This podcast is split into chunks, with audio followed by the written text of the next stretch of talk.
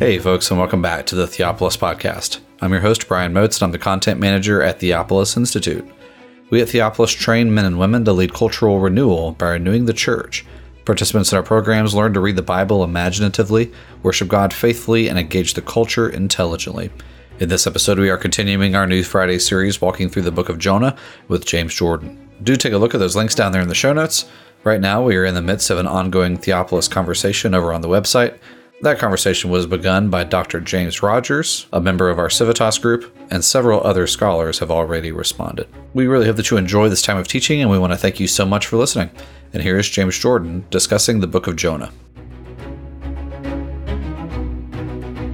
You know, I just couldn't help but notice, and I'm sure some of you did, that we were in Joppa again this morning. So let's let's take a moment or, two to think about Jonah and Peter.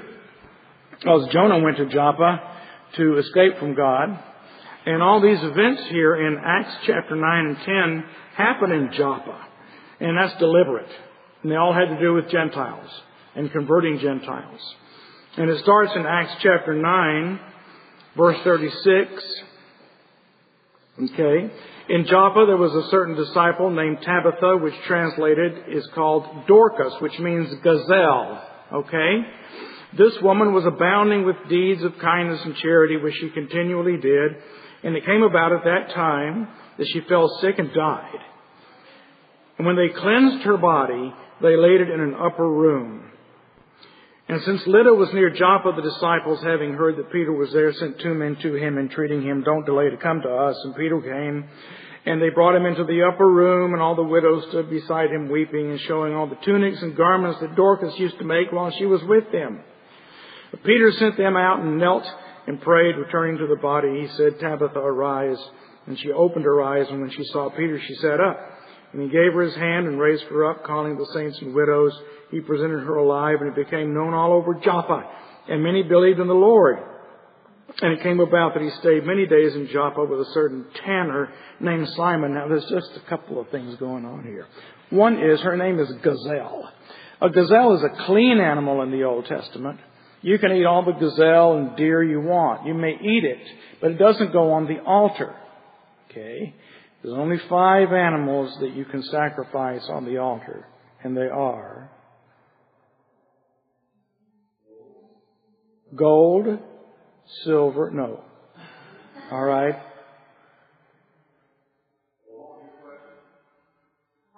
Five animals that can go on the altar. Goat, sheep, lamb, ewes, bulls, pigeons, and doves. Okay. You got it. You can eat those and you can sacrifice those. And they represent Israelites, okay? They're clean animals that are used in worship because Israel is related to the worship system.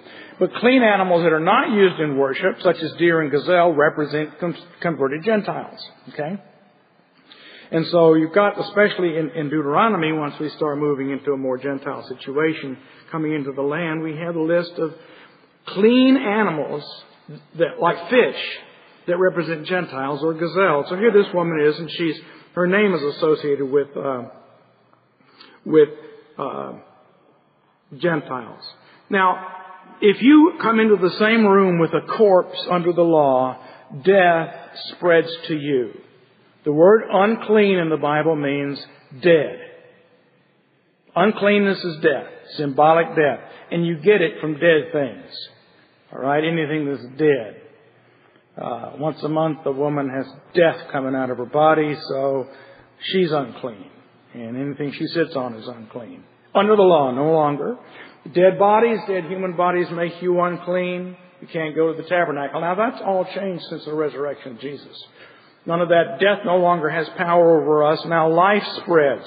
When a woman with an unclean issue touched Jesus' garment, life went out from him and cleansed her. That's the opposite of what would happen under the law. And the reason that worked is that Jesus, Jesus had no death nature. So he was not a magnet for uncleanness. Uncleanness didn't come to him, it just bounced off him. He was Teflon to it. And instead, life came out of him. Well, now we have the same thing, and this is all very written this way. Peter goes into the upper room. He's in this room. You remember when Jesus raised the little girl? He made the disciples stay outside while he went in so they wouldn't become unclean. Now Peter goes in and he brings life and this woman comes to life again. Great stuff right here in Joppa where where uh, Jonah had been. And then he stays with a tanner named Simon. Very unpleasant occupation. You know what is used to tan hides is urine, so tanneries always stink. Then we come to a complete change. There's a certain man at Caesarea, Caesar town, big important imperial place. His name is Cornelius. He's a devout man, a God-fearing Gentile. He gives alms to the Jewish people.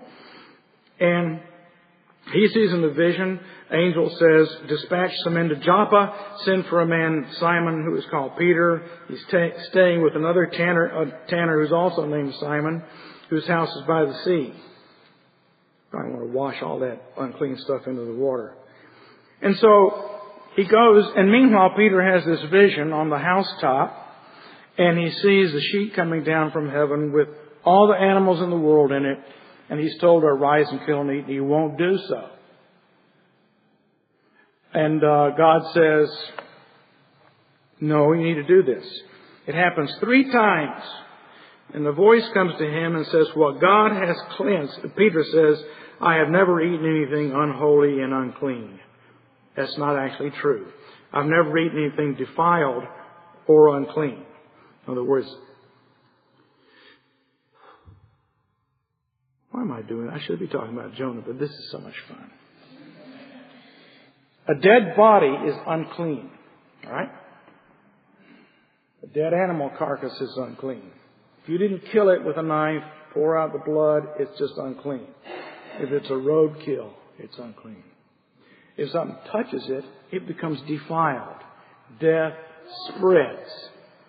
Death spreads to all men under the law. In many ways, we inherit death, physical death, symbolic death spreads. So you have the source of uncleanness, which is something unclean, and then things that are defiled by it. Peter says, I've never eaten anything defiled or unclean. And God says, what God has cleansed, you shall not consider unclean. That's not really what he says. He says, what God has cleansed, you shall not defile. In other words, Peter, you're like a corpse, and uncleanness spreads from you to these poor innocent Gentiles. If you have this attitude, instead of spreading life and taking life and resurrection life where you go, you're taking death and spreading death where you go. That's what this actually says. He doesn't say, don't you regard him. He says, don't you defile him. So then this becomes an issue, you see. And there's all this nonsense here, you know. They complain because he went into the house of an uncircumcised person. Where's that in the law? God invites uncircumcised people over to his temple to worship in Numbers 15. Uh, there's nothing in the law. They complain, you went to uncircumcised men and ate with them. Why not? It's what you should be doing. That's what Jonah was supposed to do. But he didn't want to do it, and they're complaining to Peter because he did it. When Peter says, you know, it's, it's not considered lawful for us to do this, he doesn't say that word for law that's used everywhere else in the New Testament. He says it's just not our custom. This, this is the oral law, the, the Jewish invented rules. So God is smacking all this down. So it's kind of interesting. All this stuff happens at Joppa. It's definitely linked up with Jonah, as we saw a couple of weeks ago when we zipped through Jonah in one lesson. Now we begin the 64 lesson course in Jonah. And we're going to begin that by putting Jonah in two contexts. One, the literary context in the book of the Twelve, and the other will be the historical context. And we'll start talking today about the minor prophets. Uh, we call them minor prophets. That's not what they're called in the Bible or in uh, Jewish tradition. Let me show you Acts chapter 7. Acts chapter 7 verse 42. Stephen is speaking and he's bringing an indictment against uh, the Jews who were about to stone him to death. He says in verse 42, But God turned away and delivered them up to serve the host of heaven, as it is written in the book of the prophets, It was not to me that you offered victims and sacrifices forty years in the wilderness, was it, O house of Israel? Instead, you also took along the tabernacle of Molech and the star of the god Rempha, images you made to worship them. Now that is a quotation, okay, from Amos. But he says it's from the book of the prophets. That is the title for what we call the minor prophets.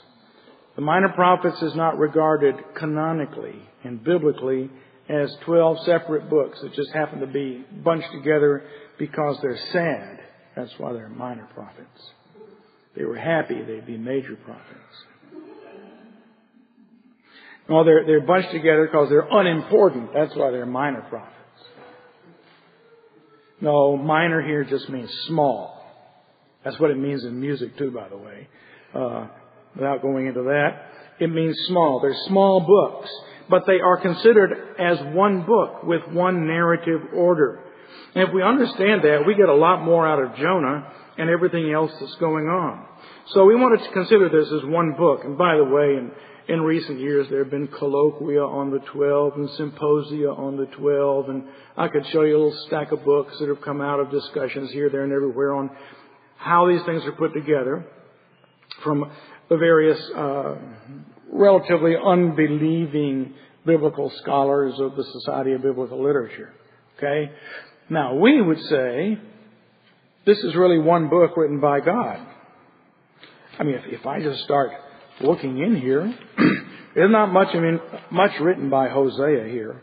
It's almost all the Lord dictating stuff to Hosea and him writing it down. And then Joel is the same and Amos is the same. When we get to Jonah, we get to a narrative. But most of this is the same as the book of Leviticus. God tells them what to write down and they write it. Now they may have had other things to say. These guys were prophets. They lived for a while. And they live in a certain order, they live at a certain time. I'm sure they had other sermons. But this is stuff God pretty much dictates to them to write. So God planned this book out. It took him 150 years to write it, but he knew where he was going. He was going to start with Hosea and he was going to end up with Malachi. He knew what he was going to write. So what are the minor prophets? Hosea, Joel. What's the book of the twelve? What are the twelve mini books in the big book of the twelve? Hosea, Joel, Amos, Obadiah, Jonah, Micah, Nahum, Habakkuk, Zephaniah, Haggai, Zechariah, Malachi. be on the quiz. All right. What are these then? All right. This is how we can understand it. There are three parts. The first six books come at the same time as the book of Isaiah. They all happen basically in the reign of Jeroboam II of northern Israel, which we'll look at before we get done with this. Jonah specifically prophesied during his reign. And that's relevant to what happens in Jonah. But the judgments are given to the northern kingdom and to the southern kingdom and to the nations round about. Hosea, Joel, Amos, Obadiah, Jonah, Micah. Then we move forward. Then northern Israel goes into captivity. Then we go about a hundred years later to the end of the southern kingdom. And Nahum, Habakkuk, and Zephaniah all prophesy at the same time as Jeremiah. Those four guys were the pastors of the first remnant church in Jerusalem. Okay? They were Daniel and Ezekiel's Sunday school teachers. That's who these people are. I mean, if you want to know how these people all lived together, Daniel Shadrach, Shadrach, Meshach, and Abednego, Hananiah, Mishael, and Azariah, and Ezekiel, they're all the same age. They're all born the same year. They were all royalty and nobility in the city of Jerusalem. They all went to the same synagogue in the same circle of people that Jeremiah, Zephaniah, Habakkuk, and Nahum were ministering with. Those are their teachers. That's how this works, okay? Like Paul and Timothy, you've got those same relationships. That's when these books were written. And then we go all the way through the exile to the other side of the exile. About 20 years after the exile, we get the books of Haggai, Zechariah, and Malachi. Again, all pretty much at the same time, all linking to Ezekiel's prophecies about the temple and the book of Chronicle, Ezra, Nehemiah, which is one book. Uh, and what it has to say. So, let's learn a little bit about these. Hosea. One of the things that we see that's really interesting is that each book ends where each book ends, the next book begins. You know that's true of the Gospels. Matthew ends, take the gospel, disciple all nations. Jesus is now made king, and he says, go and disciple all nations. And the first thing we read in Mark is revelation of Jesus Christ, the Son of God. Son of God means king. Okay? So the kingship, we come to Jesus as king in Matthew, and Mark starts there. Mark ends by saying, take the gospel to every creature. That's a word meaning the Gentile world, and we get to Luke, immediately we're in the Gentile world. And Luke ends by walking through the road to Emmaus and saying, teaching the entire Old Testament to these man, this man and his wife, so that they see all the things that are prophesied about Jesus and how they come true. And John starts, in the beginning was the Word, the Word was with God, the Word was God, so the Word going everywhere. This is not an accident. These men read each other's books. They knew what they were doing. And Hosea chapter 14 verse 7, it's on page 1271. It says this. This is where Hosea winds up. Winds up with promises of life on the other side of death. He says, verse 7, those who live in the shadow will again raise grain they will blossom like the vine.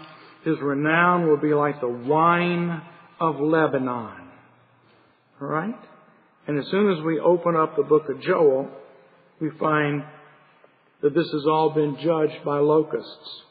Okay? Verses 4 and 5. What the palmer worm has left, the swarming locust has eaten. What the swarming locust has eaten, the canker worm has eaten. What the canker worm has eaten, the caterpillar has eaten. Awake drunkards and weep, wail all you wine drinkers on account of the sweet wine that is cut off. And then in verse 9, the grain offering and libation, that's bread and wine, are cut off from the house of the Lord. The priests mourn, verse 10. The field is ruined, the land mourns, the grain is ruined, the new wine dries up. And we can continue here, where, where Hosea ends up, promising that on the other side of judgment, bread and wine will be restored. Joel begins by saying, yeah, well, not yet. And Joel chapter 3 verse 16 endeth this way. The Lord roars from Zion and utters his voice from Jerusalem. He roars. What roars? Do donkeys roar? Not that I know.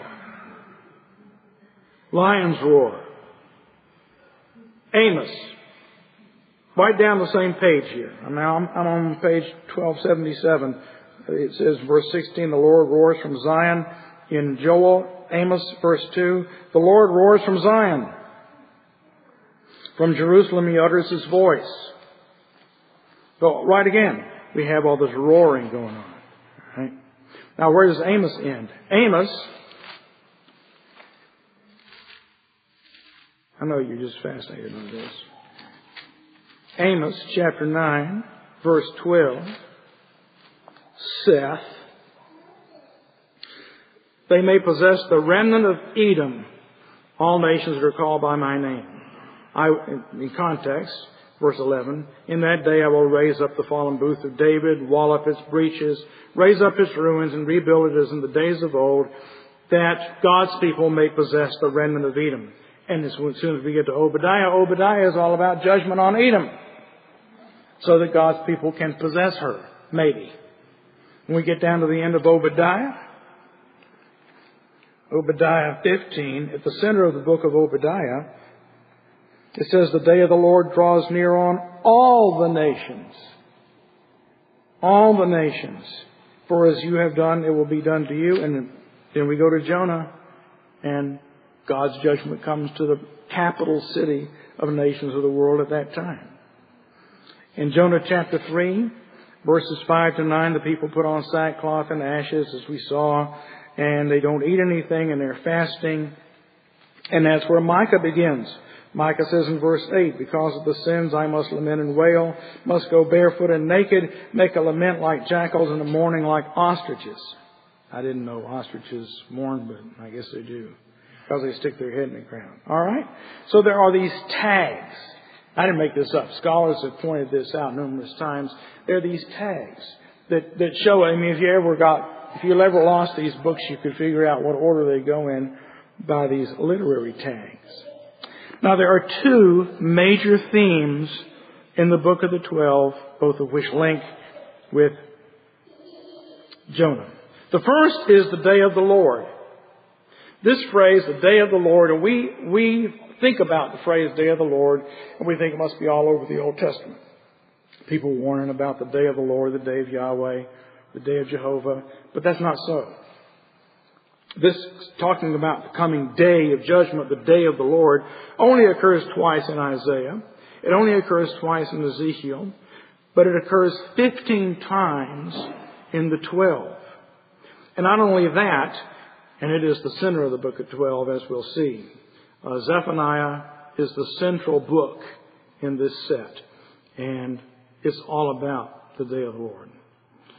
Uh, the phrase "in that day" occurs 17 times in Zechariah 12 to 14, which is the climax of that book. In other words, you get to the last three chapters of Zechariah, which is the last section, and in 10 plus 7 times we have in that day. In that day God does this, in that day God does that. So days. Day. What does the word day mean?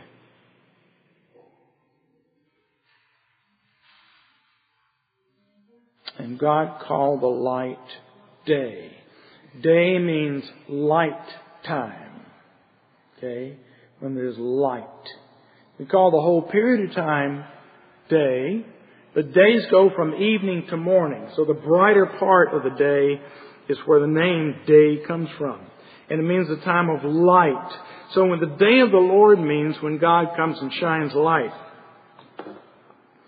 If you are, you know, a student in college and your folks are coming to visit and you don't want them to see just how filthy your room is. And you go through and replace all the light bulbs with 25 watt bulbs so that, you know, stuff doesn't show up. So if you get one of those 300 watt bulb, curly bulbs in there, every speck of dust will show up. Okay? When God brings His light, it shows everything up. It shows up the stuff we want to keep secret. So this day of the Lord theme is a big one here. Now the phrase does not occur in Jonah, but that's what's happening in Jonah. Once we get what the theme is, we can see it even when the words don't occur. And the other major theme in this book is an inspection of jealousy on a harlot people. And that is where Hosea begins and Malachi ends. In Numbers chapter 5, I'm not going to read this because it's kind of detailed and intense. But we have this odd law. I don't think anybody probably ever tried to do this law. But it says if a man suddenly is overcome with a powerful feeling that his wife has been stepping out on him, then he's to bring her to the Lord. And there's a ritual they go through. She lets her hair down. They write some curses on a scroll and wash it off into some water. She drinks the water. She's holding memorial bread in her hand. And whenever you bring bread before the presence of God, He comes. If you want God to get interested, you bring Him bread. That's what it, that's why we call the Lord's Supper a memorial. It's not done to remind us. It, it calls on God. So, the mincha or bread offering in Leviticus chapter 2 is called a memorial, just as our bread and wine are called memorials. We have the priestly memorial of bread and the kingly memorial of wine now in the new covenant, in the new creation. That is what inspects. If the woman is guilty, there will be some kind of judgment in her stomach. If she's not guilty, nothing will happen along those lines and she'll have children. Okay?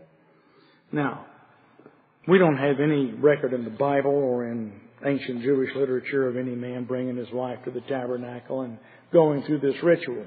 But we got loads of examples of God doing it to Israel.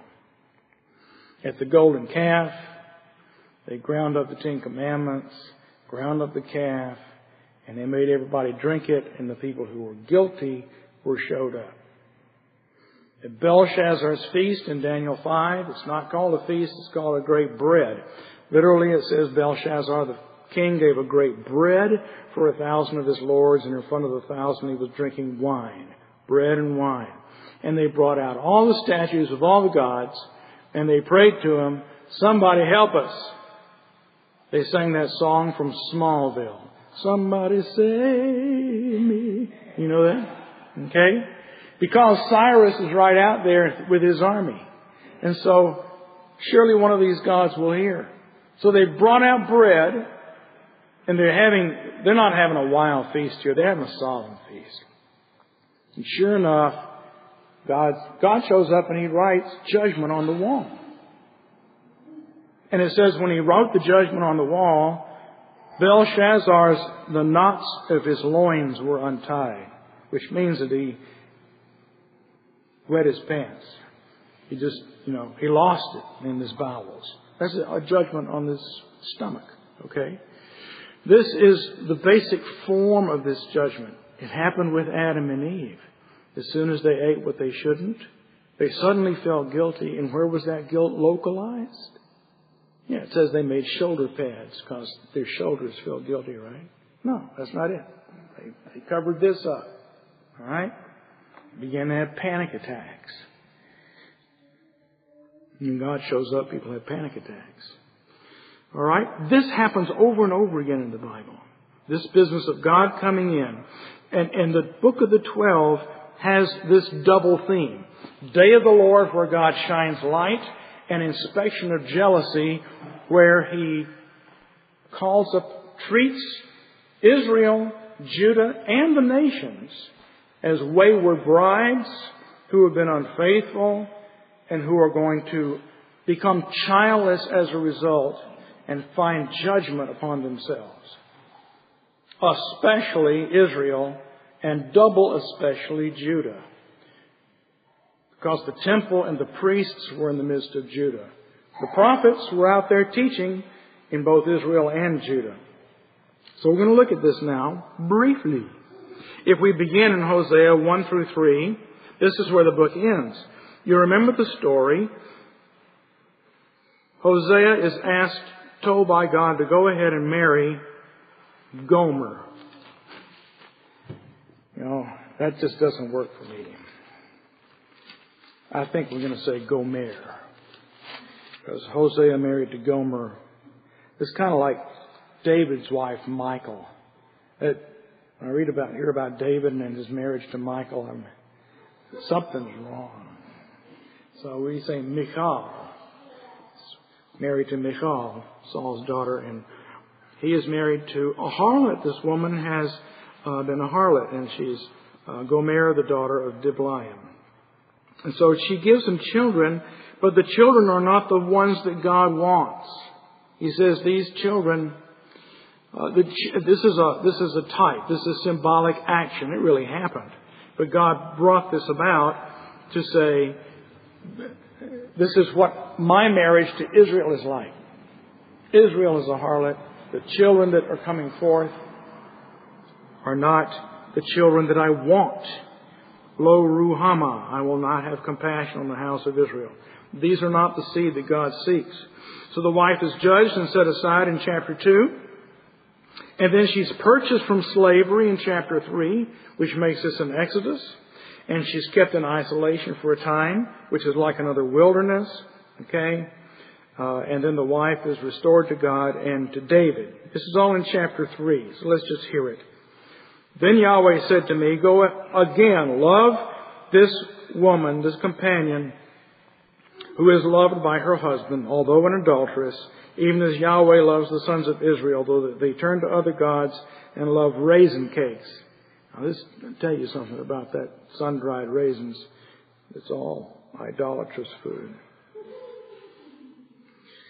That's what they offer to the other gods. Okay, you didn't bring raisins. You see, you can't bring raisins to God in the Old Testament. Why?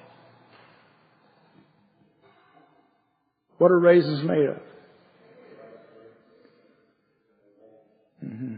Grapes, raisins, wine. That stuff, you're told to wait. It's only when the kingdom comes that you have wine with Jesus.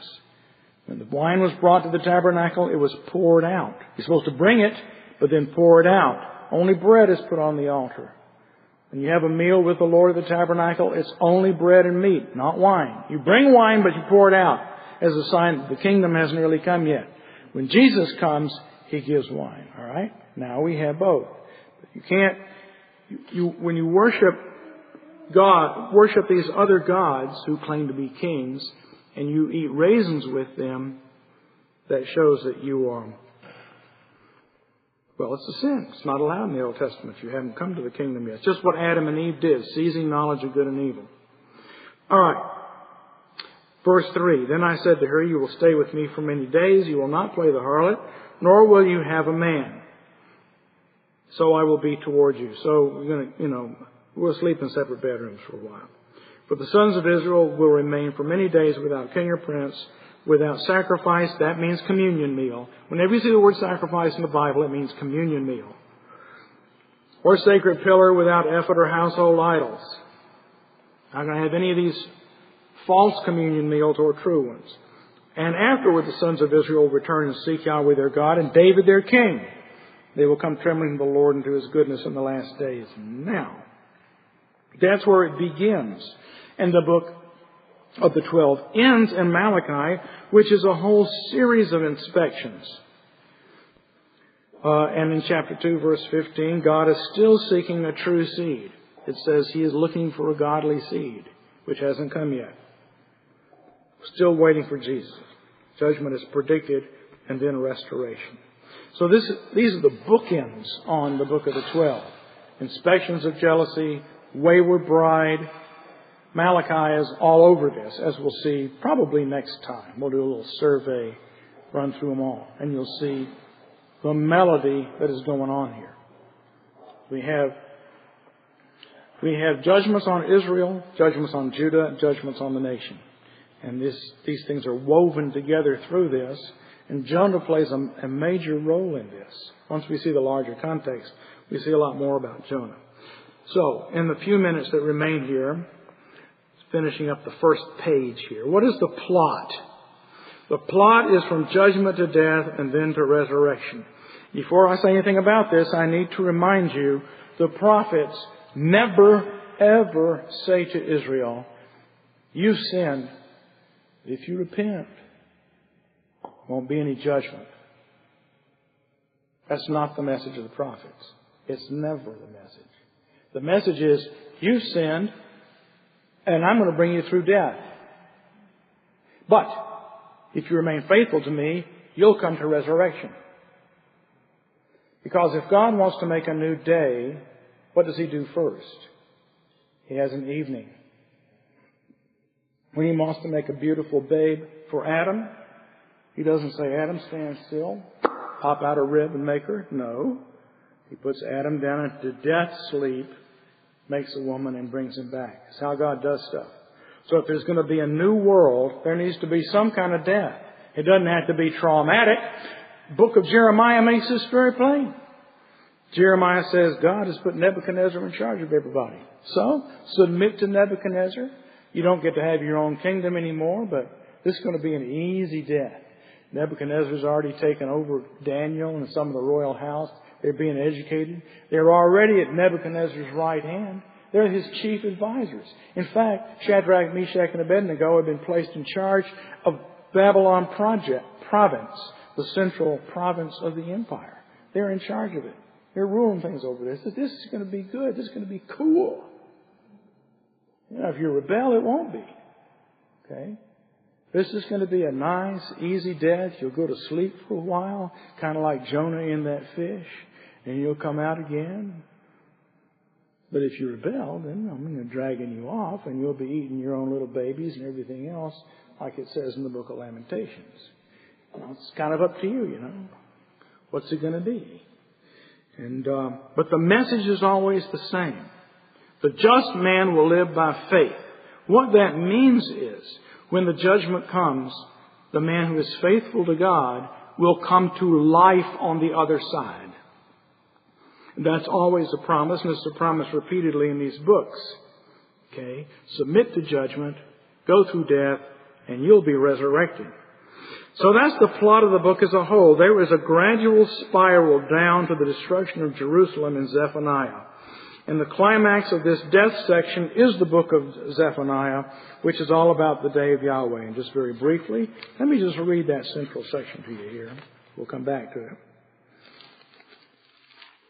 But this is where we get. This is, as we get more and more judgment, we get all the way down here to Zephaniah, and then we get the 30 of the, the uh, captivity in Babylon. But this is what we have in Zephaniah. Near is the great day of Yahweh, near and coming very quickly. I mean, this is only, you know, a matter of a year or two away now. The voice of the day of Yahweh, day of Yahweh is overpowering. In it, the warrior cries out bitterly. A day of wrath is that day, a day of trouble and distress, a day of destruction and desolation, a day of darkness and gloom. Instead of bright light, it's darkness and gloom. A day of clouds and thick darkness, a day of trumpet and battle cry against the fortified cities and the high corner towers. I will bring distress on men. They will walk like the blind because they've sinned against Yahweh. Their blood will be poured out in the dust and their flesh like manure. They're worthless. They're garbage. All right? Neither the silver nor their gold will be able to deliver them on the day of Yahweh's wrath, and all the earth will be devoured in the fire of his jealousy. This is your inspection of jealousy. Okay, this is the wayward bride, Jerusalem. And this jealousy language is going to run through this entire cycle of books. But then, okay, Zephaniah ends. Woe to the rebellious city, the tyrannical city. But then he ends. After the destruction, he says, Shout for joy, daughter Zion. Shout, O Israel. Rejoice, daughter Jerusalem. Yahweh has taken away his judgments. He has cleared away your enemies. The Lord is king in your midst, and I will restore the fortune before your eyes, your fortune before your eyes. And then we get to Haggai and Zechariah, which is after the exile and everything's being restored. And it just ends real great. We come to the end of the book of Zechariah, and it is absolutely fantastic what's going on here. Listen to this. Okay? In that day there will be inscribed on the bells of the horses, Holy to Yahweh. That's what's on the high priest's forehead. And now, man, cooking pots in the Lord's house will be like bowls before the altar. Every cooking pot in Jerusalem and Judah will be holy to the Lord of hosts. All who sacrifice will come and take of them and boil in them. All the food you eat will be holy. You'll be such holy people that everything you touch will be holy. All the food you eat will be holy. And there will no longer be a Canaanite in the house of the Lord of hosts in that day. Boy, that's great. Then we come to the book of Malachi. See, every time God makes a covenant, first thing we do is rebel. God puts Adam and Eve in the garden. What's the first thing they did? Rebel. God got us out of Egypt. What did we do? As soon as Moses was out of sight, built a golden calf. You know, God gives David the kingdom. As soon as his enemies are all at peace, what's he do? Murders one of his three mighty men and takes his young wife, a girl who'd grown up in David's court. He'd known her since she was a child. And the first thing and the first thing that happens after the glories of this new covenant, after the exile? Malachi. And what Malachi says over and over again, see me fold this paper? He may be encouraged. What Malachi does, and this is, uh, we want to spend a little bit of time on this because your translation is not going to help. He says, What I expect, you sin and then you bring an offering to me. Do you think I want an offering from you? But it's not just the word offering. It's that word bread offering. It's a memorial. And the sin in Malachi is, and it's particularly the priests who addressed. He says, you, you put aside the wife of your youth, bought yourself a red sports car, red Austin Healey, and now you're, you're out with some young chick that you've married, and, uh, and she's, your wife is crying tears on the altar, and then, after doing that, you bring memorial bread to me and ask me to come. I'm coming. The Lord whom you seek will suddenly come. I'm going to burn you all up. That's what he says. So that's the message of that book. The sin is not just the various sins, not tithing, bringing lame animals to sacrifice, being sloppy about everything, oppressing the poor. But then on top of that, repeatedly he says, on top of that, you bring memorial bread into my presence and ask me to come. Oh, Yahweh, come save us. Yeah, I'm coming all right. Okay. Purify the tribes of Levi. I'm going to burn you up. Okay.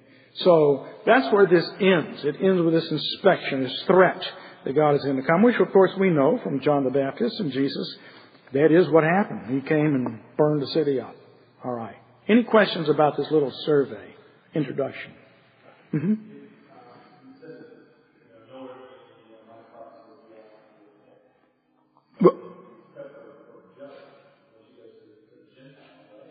Yeah.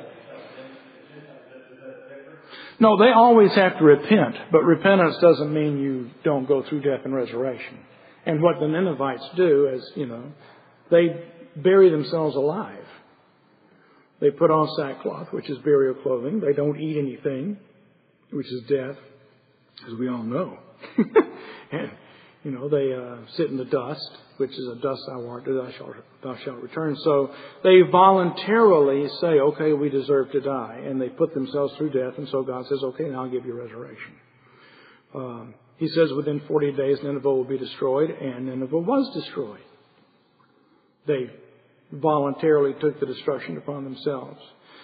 So that, that is an option, but it's not really the option put before Israel. I mean, this is a Gentile city, they're not assumed to know as much. To whom much is given, much more is required. And what Israel has to go through ultimately has to, it has to lead down to what Jesus goes through on the cross because he is the ultimate Israel. So, um, it's a matter of how central you are. That answering yeah.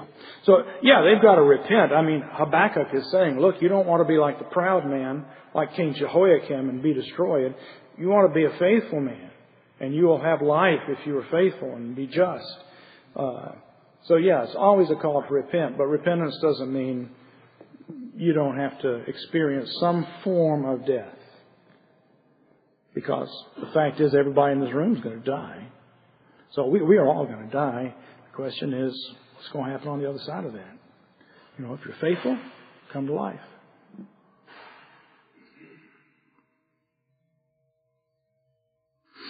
Very well. Did you start to say something?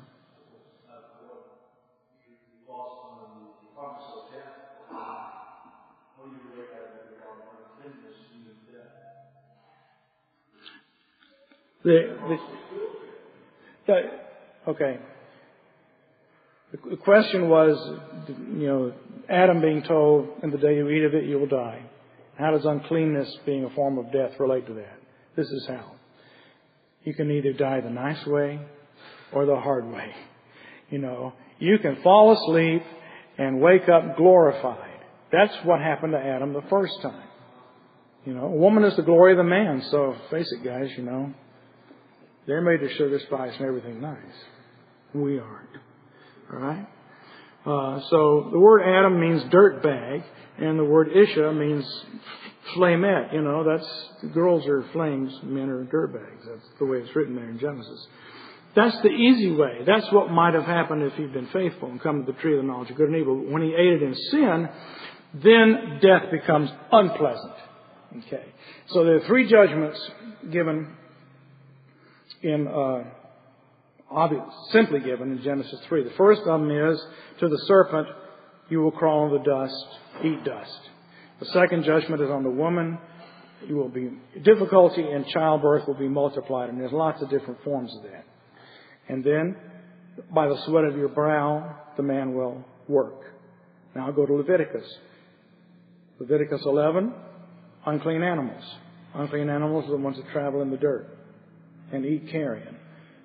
The next chapter, chapter 12, complications in childbirth, uncleanness from childbirth. Chapter 13 and 14, leprosy, dry skin, marks on the flesh, and forms of sweat. They're linked with sweat. So, the symbolic judgments that come in the law are expansions and revelations of the meaning of the initial judgments that are given in Genesis 3. So that's how those things relate. Thank you again for enjoying this episode of the Theopolis Podcast. For more information and for more content from Theopolis, you can check us out online at theopolisinstitute.com. We release new articles every Tuesday and Thursday on our blog, so you'll want to make sure to look out for those. You can also find us on Twitter at underscore Theopolis and on Facebook if you just search for our name. If you've been helped, sharpened, and encouraged by this podcast, we'd really love it if you would go to iTunes and leave us a review. It just takes a few seconds, and it really will help us along in getting our content in front of new listeners. That's all for now, friends. We really look forward to being with you all again in the next episode. And as always, thank you so much for listening.